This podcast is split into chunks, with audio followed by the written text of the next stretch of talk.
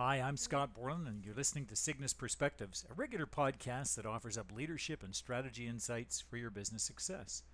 This month's edition is titled Playing It Safe is Risky Business, and it's all about how trying to play it safe and minimizing risks can actually be the riskiest approach you can take.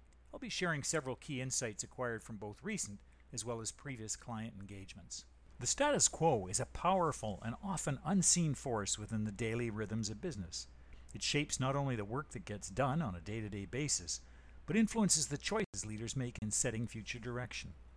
During a recent company planning session attended by executives and board members, I watched as the bias to the tried and true overwhelmed some truly creative, if somewhat riskier, approaches to longer term strategic direction. When several board members raised legitimate concerns about an ever expanding but just jointed product portfolio, they were met with stiff resistance from senior leaders on both sides of the table. Rather than double down on some unique and potentially highly lucrative niche opportunities, the long term pattern of product development across a broader array of customer segments won the day. On cursory examination, this approach appears to make sense in terms of driving revenues, but creates a whole array of back end challenges for this company. These include issues around limited manufacturing, supply chain capacity, brand dilution, customer retention, and even employee engagement.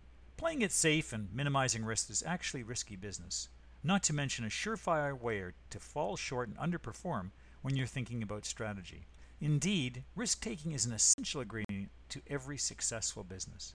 Here are five key suggestions to break out of the cycle of risk avoidance and bias towards the status quo. Number one, challenge assumptions. When people advocate for a future trajectory that minimizes risks, Make sure the assumptions that underpin their convictions are indeed relevant, true, both in the short and longer term. So often, the external business and industry context is rapidly changing with implications for any strategy based on a false narrative. Taking additional risk may be the only viable route to successful implementation. Number two, address loss aversion. Time and again, research and practice shows that people naturally have a stronger emotional response to potential loss than they do to potential gain. Framing new ideas and approaches around what's to be lost by sticking with the status quo is one way to advance these ideas. Rather than talking initially about the upside or benefits of a new approach, share what's to be lost if the current practice remains in play. Number three, focus your efforts. To increase your organization's appetite for risk, avoid proposing an array of new, unique, or different strategies. Focus on a select few, potentially high payoff initiatives, and then clearly articulate actions that will help address or mitigate any associated risks. Number four, secure allies. If you're planning to advance something novel in your strategic direction that entails risk, it really helps to have a diverse set of individuals on your side. And the more risk averse and ingrained the work culture in which you inhabit, the greater the diversity and wider the set of allies that you may need. Encourage those allies to share the upside of a new and different approach while acknowledging potential risks. This way, you'll gather allies who will support you when you face resistance, either explicitly or perhaps in more subtle ways.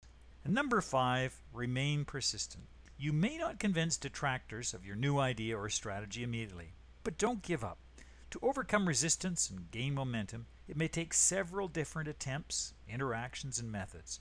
Hosting one on one conversations with key influencers, facilitating small group meetings with those most affected, and crafting succinct outlines that help highlight the benefits and identify risk mitigation can all help advance your agenda. As a leader crafting strategy, it's imperative to incorporate meaningful risks to maintain momentum and ensure success. Increase your company's risk appetite by challenging existing assumptions, addressing people's loss aversion, focusing your efforts, securing allies, and finally remaining persistent. Thanks for joining me today. I trust you found something useful and insightful that you can apply in your own world. All the best. I'll see you next time.